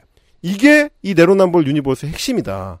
저는 이제 그렇게 보는 거죠. 이 이제 제가 전에 있던 업계와 이 업계의 가장 다른 차이점이 있다면 제가 전에 있던 업계는 그쪽에서 일하는 사람들이 예전에 한 모든 일로 다 평가받아요. 음. 왜냐하면 그게 노래니까. 음. 노래는 평생 남잖아요. 음. 그리고 심지어 그 업계는 diss가 업계 룰 중에 하나잖아요. 그렇죠. 음. 디스 잘하면 칭찬받아요. 그러니까요. 좋은 일이라고 저는 생각해요. 그럼 마치 이제 헬마우스가 팩트 체크를 하듯이 샅샅이 뒤지는 거 아닙니까? 그렇죠. 어. 공부해야 돼. 아, 그렇죠, 그렇죠. 어. 디스랩은 다른 어떤 음악하고 다른 게 저널리즘이에요. 맞아요. 저널리즘이에요. 그리고 그때 깐 거 평생 책임져야 됩니다. 아, 그렇죠. 무조건. 영원히 남으니까. 근데 이게 업계를 넘어와서 봤더니 이 업계는 평론가고 기자고 정치인이고 다 1년 전에 한 말도 말 안 한 것처럼 굴어요. 지나가면 없어진 일처럼 굽니다. 하태경 의원이 던져진 신발을 용사의 그곳으로 평가했던 것. 하태경 의원한테 지금 물어보면 그때 얘기했던 거 반성하고 있습니다라는 답을 들을 확률은 제로예요. 맞아요. 어떤 기자분이 하태경 의원님한테 마이크를 들이대고 제발 물어봤으면 좋겠습니다. 그때 그 신발에 대해서 자유의 상징으로 칭하셨는데 네. 지금 MBC 기자의 신고 있는 슬리퍼에 대해서는 어떻게 생각하는지. 이 사람들이 매일매일 워딩을 내놓고 매일매일 메시지를 내놔야 되잖아요. 그래서 그 전에 내놓은 얘기를 다 까먹어요. 물론 어느 진영에 있어도 다 얘기했던 거 까먹은 것처럼 새로운 말을 만들어내는 사람들이 많습니다만 그렇죠. 정도가 너무 심합니다. 그래서 어, 오늘 시간을 마무리하기 전에 제가 이제 깨알 내로남불 하나만 좀 지적하고 뭐예요, 있습니다. 아까 이제 그 신발 퍼포먼스를 했었던 617 연대, 617 카페 그 부동산 카페 아, 사람들이 그 당시에 7월 20일을 목표로 실검 운동을 하고 있었습니다. 어, 타이틀이 뭐냐? 문재인 내려와입니다. 문재인 내려와. 617 피해자 모임? 617 피해자 모임이라는 게 이제 부동산 대책에 대해서 우리가 재산상의 손해를 입었다고 주장하시는 분들. 617 연대를 쓰니까 17 보병여단이 나와가지고 지금. 아, 규제 소급 적용 피해자 구제를 위한 시민 모임. 즉, 이 유명했던 월세 받는 게 죄냐, 나라가 네 거냐, 이 구호 외쳤던 그 사람들이군요. 그렇습니다. 아니, 웃긴 게, 어, 국방과 안보를 위협해서 삐라를 날려가면서 국가로부터 잔돈푼을 받던 폭력적 잡범이 왜 부동산 소유자들의 정신적 지주가 된 거죠? 그것은 그의 신발 때문이죠. 그의 성스러운 신발. 자, 그들이 모여서 문재인 내려와 집회를 했어요? 아, 문재인 내려와 실검 운동을 합니다. 이때 이제 네이버 실검 순위가 아직 안 없어졌을 텐데. 아. 그래서 서로 이제 그 소위 양쪽 진영에서 실검 경쟁을 하거든요. 그래서 2020년 어, 월요일 2시부터 4시 사이에 네이버 실검을 장악하자. 문재인 내려와로 1등을 만들자. 이 실검 챌린지를 하는 거를 기사를 통해서 사실상 조선일보가 홍보를 해줍니다. 아니, 요즘은 아이돌 팬들도 이런 거 지저분하다고 안 하는 걸. 근데 왜 홍보를 해주냐면 조선일보의 독자인 주 독자층에서는 이렇게 홍보를 해주면 이걸 통해서 기사를 보고 알게 되는 분들이 많거든요. 우리가 지난번 저 추석 기사 읽기 놀이를 통해서 알아본 거 있잖아요. 사실 보수지와 경제지 기자들 출마하거나 회사 대표가 되지 못하면 부동산 부자가 되는 게 다 꿈이라고. 그렇죠. 마인드가 맞는군요. 이 사람들의 소식지 역할을 하기에. 아니 근데 생각해 보시면 문재인 내려와라는 말을 외친다고 해서 이 사람들이 무슨 뭐 진지하게 쿠데타를 모의하거나 어, 정권 퇴진 운동을 위해서 어떤 어, 특유의 어떤 그 음모를 꾸미거나 이런 거라고 생각하는 사람 아무도 없잖아요. 그냥 못된 소리 하고 싶은 거죠. 그러니까 자기들도 이걸 그냥 그 조선일보 지면을 통해서 이게 지면 기사거든요. 지면을 통해서 소개를 해준 거예요. 그러면 다시 우리의 내로남불 유니버스에 적용을 해보면 그럼 이 퇴진 운동이나 퇴진 집회라는 게 구호의 강도를 높이기 위한 어떤 퍼포먼스의 의미가 있다는 걸 조선일보는 2020년 7월에는 너무 또렷하게 알고 있었어요. 아, 무슨 얘기할지 알겠어요. 퇴진 운동했군요. 이거 퇴진 운동이에요, 말하자면. 근데 그 퇴진 운동에 대해서 이때 2020년 7월에는 알고 있었던 조선일보가 2022년 11월로 가면 갑자기 모르는 게 됩니다. 자, 그 기사 제목 보실까요? 자, 2022년 11월 21일 조선일보 기사 제목. 아, 사설입니다. 사설에 뭐라고 썼느냐. 공공연히 윤석열 퇴진 외치는 민주당. 대선 불복하겠다는 건가. 자, 헌법 위반이 돼요, 이제. 퇴진을 집회에 나가서 외치면. 그러니까 2020년 7월에는 문재인 내려와라는 퇴진 구호를 외치는 것이 일종의 퍼포먼스다. 라고 너무 명확하게 알고 있었던. 그건 우리의 상식이기도 하고 저들의 상식이기도 한데 서로 상식을 공유하고 있었는데 불과 2년 뒤에 조선일보는 이 상식을 모르는 멍청이가 됩니다. 그래서 광 집회에서 퇴진을 외치면 이거는 헌법에 불복하는 대선 불복이 되는 거예요. 왜 이렇게 전혀 다른 태도를 가지는 거죠? 자, 마인드 보죠. 어, 2020년 7월에 조선일보가 실검 challenge 문재인 내려와를 검색하도록 시민들을 독려합니다. 하태경 의원식의 표현으로 말할 것 같으면은 문재인이 잘못했으니 당연한 것이라고도 표현할 수 있겠죠. 그렇죠. 여기까지에는 아무런 문제도 없습니다. 국민들이 뽑아놓은 대통령이 내 마음대로 안 움직여서 내려오라는 말을 할 자유가 국민들에게 없을까요? 있습니다. 있죠. 왜냐하면 그들이 유권자들이고 그들에게 힘이 있으니까요. 그들에게 힘이 없다라고 갑자기 말해버리면 그건 궁극주의 국가나 전체주의 국가가 되어버립니다. 왜냐하면 힘은 국민에게 있으니까. 그럼 궁극주의 국가는 어떻게 말을 하죠? 말을 이렇게 바꾸죠. 투표가 끝났는데 왜 내려오라 그래? 투표에 불복하겠다는 거야? 라는 말은 어떤 구조냐면 투표 결과가 국민의 미래의 견해보다 더 강한 거예요.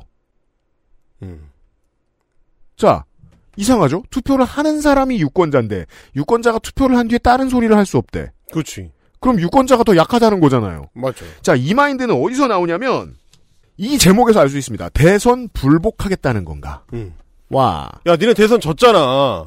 그러면 다 따라야지. 왜죠? 대선 불복해 본 적 있죠. 대선 불복하는 사람들 밀어줘 본 적 있죠. 이 사람들.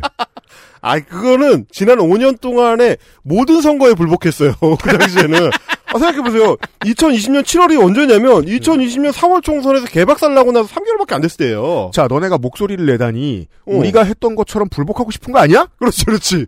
지네들 사전에 있어야 이게 나온다고. 나도 불복했으니까 너도 지금 불복하려는 거지? 네. 이런 거거든요, 이게. 이 내로남불 universe의 작동 방식이라는 거는 결국은 관심법이다. 그래서 저는 여기에 부제를 이렇게 붙입니다. 황교안이 얼마나 불쌍한지 알아? 황교안한테 잘못해서 할 수 있어, 너네 지금? 니맘, 내맘, 내로남불의 세계. 이렇게 저희가 첫 시간을 만들어봤습니다. 할 게 얼마나 많습니까, 이 주제로 청취자 여러분. 다음 주에 헬마우스 다시 만나겠습니다. 수고하셨습니다. 고맙습니다. XSFM입니다.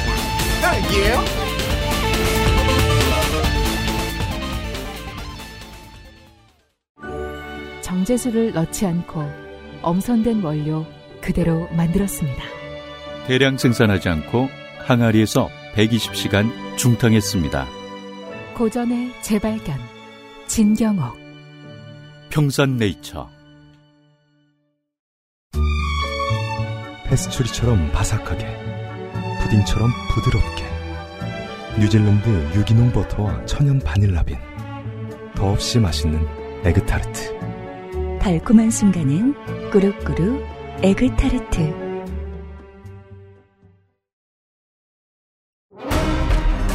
아스트랄 뉴스 기록실 뉴스 아카이브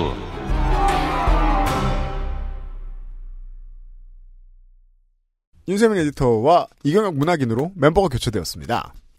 뉴스 아카이브를 진행하겠습니다. 네. 작년 일입니다. 12월 15일. 어, 작년에 이번 주입니다. 윤석열 국민의힘 대선 후보가 한국노총을 방문해서 네. 한국노총의 친구가 되겠다고 했습니다. I'll be your friend. 20세기 소년의 그 친구 아니야? 혹은 동료가 되겠다. 네. 아니면 뭐 협곡고 이런 거. 뭐 지금까지 행보로 보면 사실 틀린 말은 아니에요. 일부 친구입니다. 네. SPC의 사례를 보면은 여기서 한 말이 굉장히 의미심장합니다. 음. 김동명 한국노총 위원장은 어, 그 전에 9월에도 윤석열 예비 후보 시절에 만났었거든요. 네. 근데 여기서 김동경 위원장이 정부의 일방적 주도로 노동의 힘으로 견인되는 사회적 합의는 지속 가능하지 않다. 이게 무슨 소릴까요? 회사가 알아서 하게 두자. 그러니까 정부의 일방적 주도로 사회적 합의는 지속 가능하지 않다는 말은 이해가 되고 민주노총이 허구헌날하고 있는 말이기도 하고 네. 민주노총이 너무 자주 해서 답답할 때도 있는 말입니다. 음. 다만 거기에 붙여서 맥락과 아무 상관없이 노동의 힘으로 견인되는이라는 표현이 들어가 있는데 이걸 부정하고 싶으면 노총위원장을 왜 해요? 그렇죠. 묘하죠? 네, 재밌잖아요. 그 사회적 합의의 주체가 누구예요? 정부, 노동계, 사측이잖아요. 네. 정부의 주도와 노동의 힘으로 견인되는 아, 사회적 합의는 정부와 노동계를 빼면 경총만 남는군요, 전경련하고. 그렇죠. 아라사카가 남죠. 아사카. 그리고 국가는 노사의 자유를 중시하고 노사가 자율적으로 상생의 타협, 대화합을 이룰 수 있도록 도와줘야 한다고 설명을 했습니다. 즉 사회적 합의에 국가를 확실히 빼고 노사가 자율적으로 한다라고 했는데 여기에서의 노는 한국노총 위원장이니까 한국노총일 겁니다. 그렇죠. 상당수의 기업들이 한국노총을 어용으로 두고 있죠. 그렇죠. 즉 전경련만 남습니다. 아라사카만. 네. 한국의 노동시장에서 이게 무슨 말인지 모르는 분들은 행복한 분들이에요. 그럼요. 그게 이 노사의 자율적인 합의가 되는 기업들도 우리나라에 있어요. 아, 네, 네. 지금도 잘하고 있고요. 음. 그게 안 되니까 국가가 나서죠. 음. 이건 결국 앞으로 기업의 편을 들겠다는 말인데. 그러네요. 네. 그 이- 예를 들면 여기에서 얘기를 하면은 화물연대 파업도 파업으로서 완전히 예외 케이스가 돼버립니다. 김동명 위원장의 말대로 하면. 그렇죠. 왜냐하면 특수고용 노동자들이거든요. 음. 어쨌든 이런 얘기를 만나서 했어요. 네. 한국노총에 가서도 했고, 음. 한국노총에서 그 얘기를 가만 듣고 있었다는 것도 재밌는 부분이죠. 예, 예, 여러모로 그렇습니다. 네. 그니까, 노총이잖아. 자, 유력한 대선 후보가 작년 이맘때쯤에 노동관에 대한 이야기들을 했습니다. 바로 그 전날인 12월 14일에는 관은 클럽에 찾아가서 토론을 했습니다. 음. 여기서 한 말. 정치인은 보수나 진보를 가릴 것 없이 노동자 편 이라면서. 표가 거기에 훨씬 많다. 우와. 어, 맞는 말이죠? 네. 본인은 명확하게 노동자의 편이라고 했습니다. 이야. 이게 이제 그 120시간 발언 때문에 워낙 많이 맞아서 음. 네, 그 준비한 발언이겠죠. 그렇죠. 네. 중요한 말들은 그 뒤에 나왔습니다. 음. 민주노총, 한국노총이 노동자 전체를 대변하는 것은 아니지 않나? 노동자 전체를 봐야 하는 것이지 힘 있는 노동조합과 거래에 의해서 정치적 거래에 의해서 노동 정책을 결정하는 것은 다른 노동자에게 불이익이라고 말했습니다. 네. 힘 있는 조직과 하는 거래 90%의 정치입니다, 이게. 그렇죠. 대부분은 이걸 하는 게 정치입니다. 1차원적으로 들으면 맞는 말 같아요. 음. 한번 더 생각해 볼 수 있죠. 그 저도 이때 느낌이 들었어요.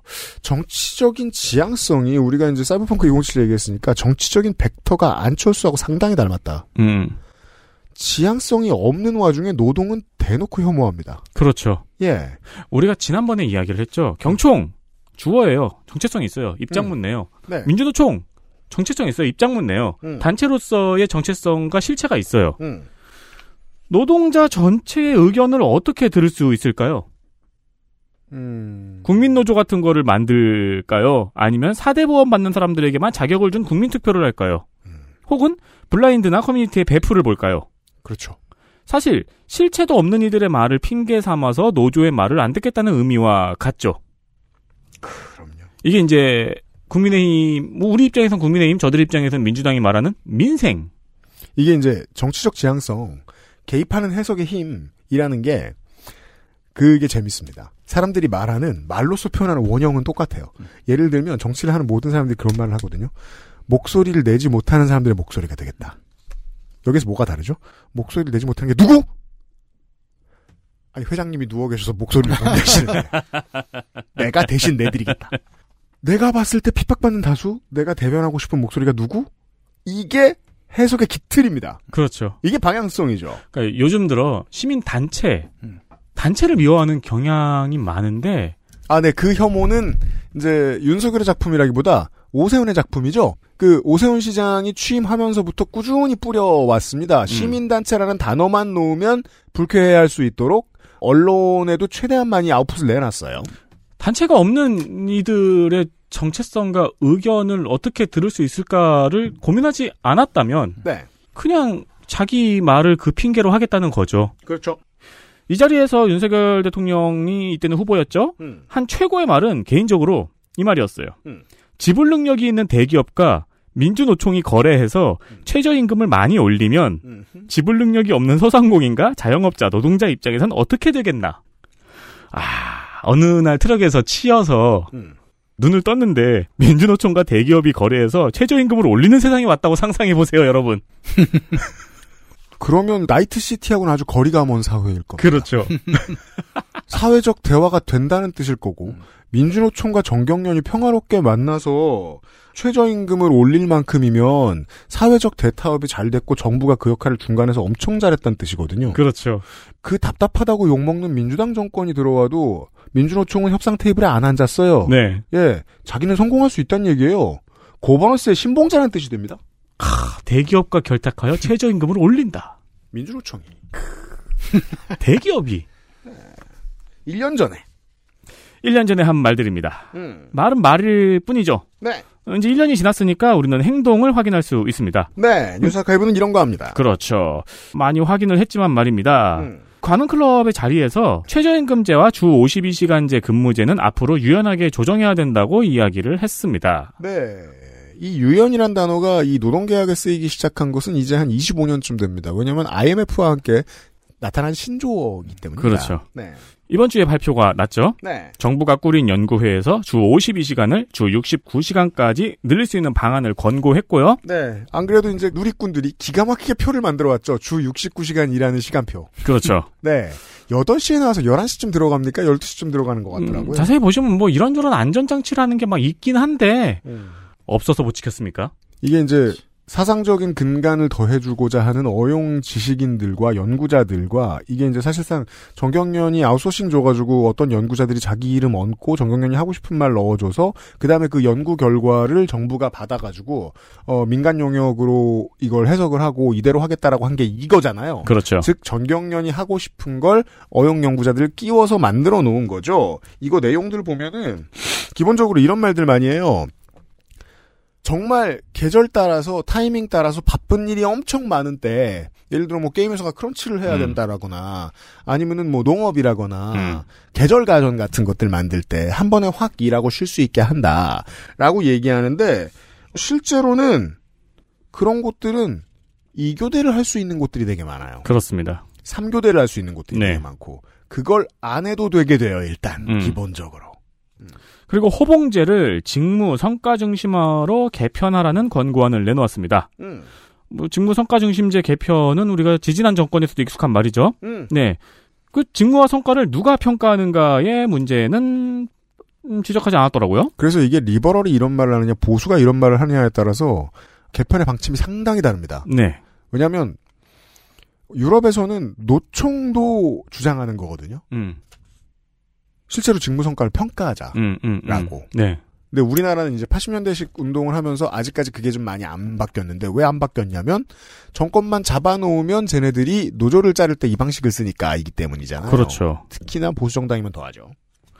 그리고 주 52시간을 69시간까지 늘리는 방안은 뭐 여러 가지 장치를 마련해 놓긴 했는데 음. 그건 둘째 치고 음. 이미 댓글들을 찾아보면은 음. 더 일하고 싶은 사람 일하게 하는 건데 이거를 무슨 노동시간 늘리는 것처럼 선동하지 말라라는 댓글이 많이 달려 있습니다. 네. 이 사람들도 어디에서 배워왔겠죠? 음. 네. 우리 방송에서 자주 이야기해서 많은 분들이 아시는 내용이겠지만 음. 간단하게 설명을 드리면은요. 네. 사무직의 경우는 보갈임금제가 있고요. 음. 생산직의 경우에는 초과 업무까지 다 해야 생활에 필요한 임금을 받게 되는 구조로 임금 차계가 되어 있는 문제가 있습니다. 이건 전통이 깁니다. 두 직군이 정반대의 사례인 거예요. 음. 그래서 돈 안 주고 일 더 시키는 사무직이 있고요. 음. 반대로 노조에 가입한 직원들은 생활고에 빠지도록 추가 근무를 못하게 하는 방법으로 보복을 하는 방법이 있고요. 네, 보복을 안 하면 모를까 이렇게 보복을 하면 원래 있던 노조에 안 가입하고 싶었던 직원들도 알아서 조용히 적은 돈 받고 야근합니다. 그렇습니다. 요걸 자주 헛갈리죠. 네, 이게 이제 오세훈 지회장이 설명해 드렸던 거잖아요. 노조 안 들고 나 혼자만 살래라고 하면서 어, 충성 맹세를 하고 2천만 원 연봉을 올려받으면 나 혼자 성과급이 모두 깎인다. 그렇습니다. 그래서 충성 맹세를 한 당신도 벌어가는 게 없다. 음. 예. 요걸 자주 헛갈립니다. 음. 어, 그러니까 이제 어떻게 하냐면은 생활에 필요한 적정 임금이 뭐 300이라고 봐요. 음. 기존에는 주 52시간을 300에 맞춰 놨다면 앞으로 69시간을 300에 맞춰 놓겠죠. 불을 보듯 뻔합니다. 그렇습니다. 긴급 상황이라는 말은 언제나 할 수 있으니까요. 음. 이 미래노동시장 연구회 발표가 또 재밌는 부분은요. 음. 앞에 노동시간에 대해서는 엄청 자세하게 권고안을 마련했어요. 그리고 뭔가 다른 항목도 있나 봐요. 맞아요. 그리고 막 세 가지 안이 있고 막 내용이 엄청 깁니다. 음. 그런 다음에 뒤에 원하청 간 이중구조 해소 방안 모색, 모색. 5인 미만 근로기준법 적용 등 사각지대 해소 방안 마련, 마련. 플랫폼 종사자 보호 및 파견 제도 전반 개선 모색. 이라고 끝냈어요. 어, 끝이야? 네. 우와. 이건 장수풍뎅이도 할 수 있는 말이죠. 우와. 그래요. 이응이응이잖아요. 아니, 그리고 이거 하라고 돈 주지 않나? 이응이응이잖아요. 네. 모색하라고? 근데 모색해야 된다. 이거는 우와. 보고서 다 쓰고 마지막에 한 5분 내 갖고 뭐 적당한 거 채워할 때 쓰는 한 세 문장 정도예요. 그렇죠. 그러네요. 자, 이런 보고서를 받은 정부의 반응은요. 음. 노동부는 근로시간 단위기간 확대와 임금체계 개편은 즉각 추진하고 아까 말한 그 세 개 모색 추가 과제는 사회적 논의를 거치기로 했습니다. 누구랑 논의할지 기대됩니다. 일단 경사노위 위원장이 주도하겠죠? 어, 꽃을 찬 남자가 네. 음. 사회적 논의하러 왔는데 사람들 이름 물어보겠죠. 그렇죠. 후더 헬라유. 음. 얼마 전엔 SNS에서 이런 글을 봤어요. 네. 주 4일제를 논의하고 있었는데 네. 하루아침에 52시간제도 위험해졌다고. 그래서 참 인간이 어- 참 어렵고 민주주의가 어려운 게 이렇게 돌릴 세력이 우리나라에서 절반의 지지를 받는 정당이라는 걸 우리 모두가 까먹었었어요. 맞아요. 사실 저도 인정해야 될 것 같아요. 저도 까먹었었어요. 예. 그러니까 아예 덮어놨던 거예요. 이건 어른으로서 정치를 바라보는 유권자 어른으로서 어른의 한 명으로서 바람직한 태도가 아니거든요. 근데 심지어 저도 까먹었었어요. 대선 대선들 이야기할 때 얘네들 오면 120시간 정말 할 거예요라는 말을 농담처럼 했을 뿐 저도 심각하게 받아들이지 못했어요. 음. 그 점을 되게 반성하게 돼요. 예. 사전에 막을 수 있었다 표로서 이 생각이 정말 많이 들고 이걸 보죠. 69시간이면은요. 이게 이제 흔히 우리 얘기하던 우리 아버지 세대, 어머니 세대의 산업여군 모델이거든요. 네. 이건 옛날의 정전이에요. 옛날의 경제 입장에서 봤을 때 언제 우리가 제조업 강국으로 부흥하던 시절. 음. 80년대. 그렇죠. 따라서 이 미래 노동시장 연구회라는 이름은 맞지 않죠. 과거 노동시장 어, 소환회. 전두환 노동시장 네크로맨서 그렇죠. 드린 거예요. 이 이름만 바꿔줘도 일관성은 확보되겠습니다. 왜 80년대의 정전을 문학이 아니라 여기서 씁니까? 음. 예. 뭐 그랬어요. 1년 전에. 네. 뒤에도 짧은 게 하나 더 있습니다. 역시 작년 12월 14일의 일입니다. 네. 서울신문과 전자신문 일면에 김상열 호반 장학재단 이사장의 얼굴과 동정이 실렸습니다. 동정 좋죠. 김상열 호반 장학재단 이사장. 음. 우린 보통 누군지도 모르죠? 네. 근데 1년에 실렸어요. 음. 호반건설의 창립자입니다. 작년에 서울신문과 전자신문을 인수했거든요. 네. 지금은 서울 미디어 홀딩스의 회장이고요. 음. 서울신문과 전자신문을 호반건설이 인수했거든요. 네. 그리고 호반건설이 100% 출자를 해서 음. 서울 미디어 홀딩스라는 자회사를 만들어서 주식을 인수했습니다. 네. 이게 이제 많이 들어도 익숙해지지 않아요, 이 방식이. 네. 우리 지금 한화 디펜스 하고 한화 임팩트 얘기하면서 음. 하나가 지금 저 김승현 회장이 그 자식들한테 넘겨주는데 막 복잡하게 하고 있잖아요. 자회사에 자회사. 그렇죠, 그렇죠. 네. 익숙해지지 않아요. 서울신문 하면은 서울 사는 분들은 한국프레스센터 꼭대기에 붙어 있는 큰 간판이 기억이 나실 텐데요. 이사 갔어요? 호반건설 사옥으로 제2사옥을 정하고 이전했습니다. 네. 뭐 프레스센터에도 인력이 남아 있다고 하는데 프레스센터 재건축한다 그러더라고요. 그래요? 네. 전자신문도 호반파크로 이전했습니다. 야, 진짜 쏙 들어갔네요. 쏙 들어갔네요. 네. 정말 흡수했네요. 대기업 사옥 안에 언론사가 두 개나 있어요. 네. 서울신문은 인수된 후에 호반그룹 일가 경영 승계와 일감 몰아주기 등등의 비리 의혹을 일면에 연속 보도했던 2019년에 호방건설 그룹 대해부 기사를 삭제하기로 결정합니다. 음. 기존에 냈던 기사를요. 네. 이 호방건설 그룹 대해부 기사는 2019년에 호방건설이 서울신문에 3대 주주로 올랐었거든요. 음. 그때 서울신문 내부에서 특별 취재팀을 꾸려서 취재했던 내용이었어요. 그러니까 주주 검증 작업이라고 하더라고요. 네. 네. 이게 이제 제가 저 이달 초에 CBS에 대해서 설명하면서 CBS가 어떤 점에서 침잠하고 있는 것처럼 보이는가에 대해서 설명을 드리면서 요거를 비슷한 얘기 했었는데 요걸 이렇게 이해해도 좋을 것 같아요. 우리 사이버 사이코가 있잖아요. 어, 목요일과 금요일 순서를 들어보십시오. 사이버 사이코의 네. 경험에 대해서는. 자본이 가는 길로 따라가는데 내가 더는 못하겠어가지고 미쳐버리는 때가 있는 거예요. 음. 그걸 하나의 법인이 보여줄 때가 있거든요. 맞아요. 서울신문이 올 초에 그걸 아주 그 지난 3년 동안 기가 막히게 보여줬습니다. 음. 자, 다 지웠다 그랬는데 안 지운 거 있는데 하나 구경해 보실래요? 그게 2010년 초반이었어요. 마지막으로 혼자 막 전파 혼선이 일어납니다. 2020년 1월 9일 사설 서울신문 법정 가는 호반건설의 추악한 뒷거래 2010년 2월 10일 30일 뒤입니다.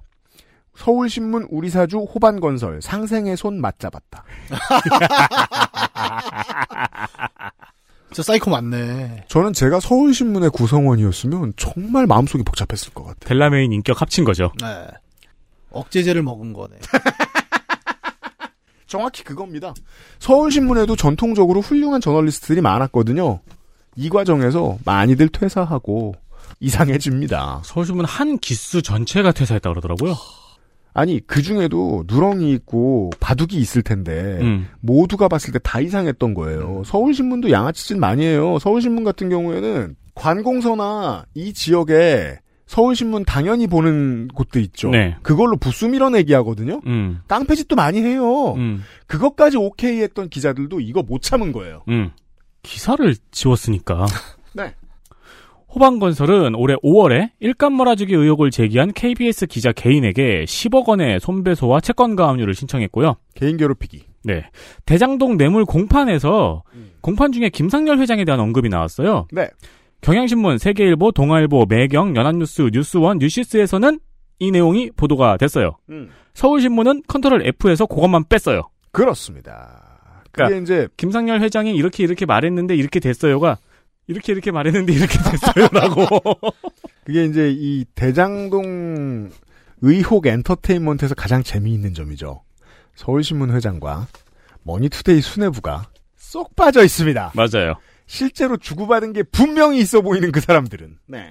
그리고 일감 몰아주기로 공정위 조사를 받고 있었어요. 네. 공정위가 이제 검찰에 고발을 하면은 음. 검찰이 호방건설을 조사를 하겠죠. 음. 7월엔 군 기밀 유출 연루로 징계받은 검사 음. 요직 국정원 파견되었다는 법무부에 대한 비판 기사가 삭제가 되었습니다. 신기하죠. 호반 건설만 안 때릴 줄 알았더니 갑자기 태도가 다 이상해집니다. 네. 네. 검찰 비판 기사도 삭제된 게 있었고요. 네.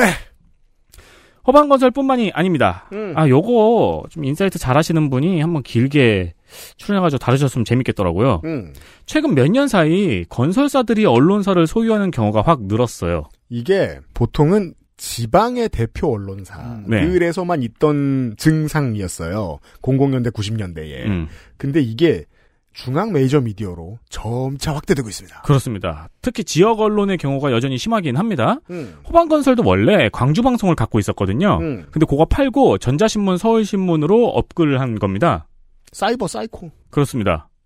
헤럴드, 강원방송, 울산방송, 청주방송, 전주방송, 광주방송, 인천일보, 한라일보 등이 건설사나 건설사를 소유하고 있는 그룹이 대주주인 언론사입니다. 음. 그래도 제일 웃긴 거는 조선일보 지분 구조예요. 네. 진짜 웃기더라고요. 음. 방상훈, 방성훈, 방일영 문화재단, 방용훈, 방준호, 기타. 그렇습니다. 방탄소년단. 박나삭하죠. 그러니까요. 1위 언론사 지분 구조가 이렇다는 건 너무 신기하더라고요. 음. 그리고 얼마 전 YTN을 인수하려는 한경의 지분 구조도 무서워요. 네. 현대, SK, 삼성, LG가 사이좋게 나눠서 소유하고 있습니다. 대주주는 아닙니다만 일대주주가 현대차 그룹이죠. 범현대가죠. 그래서 이제 이 지분 구조를 보는 순간 한경이 내놓는 모든 메시지가 이해가 됩니다. 아, 이건 그냥 언론이 아니라 사보구나. 음. 라는 사실을 발견하게 됩니다. 네. 그러니까 연합사봉은 연합사봉. 음. 그 기독교 동아리 연합처럼. 대신 이제 야 그래도 상도 지키자 우리 대기업끼리 서로 하는 느낌의 지분 나누기 같은 느낌? 그러합니다. 작년 이야기를 다룬 이번 주의 뉴스 아카이브였습니다.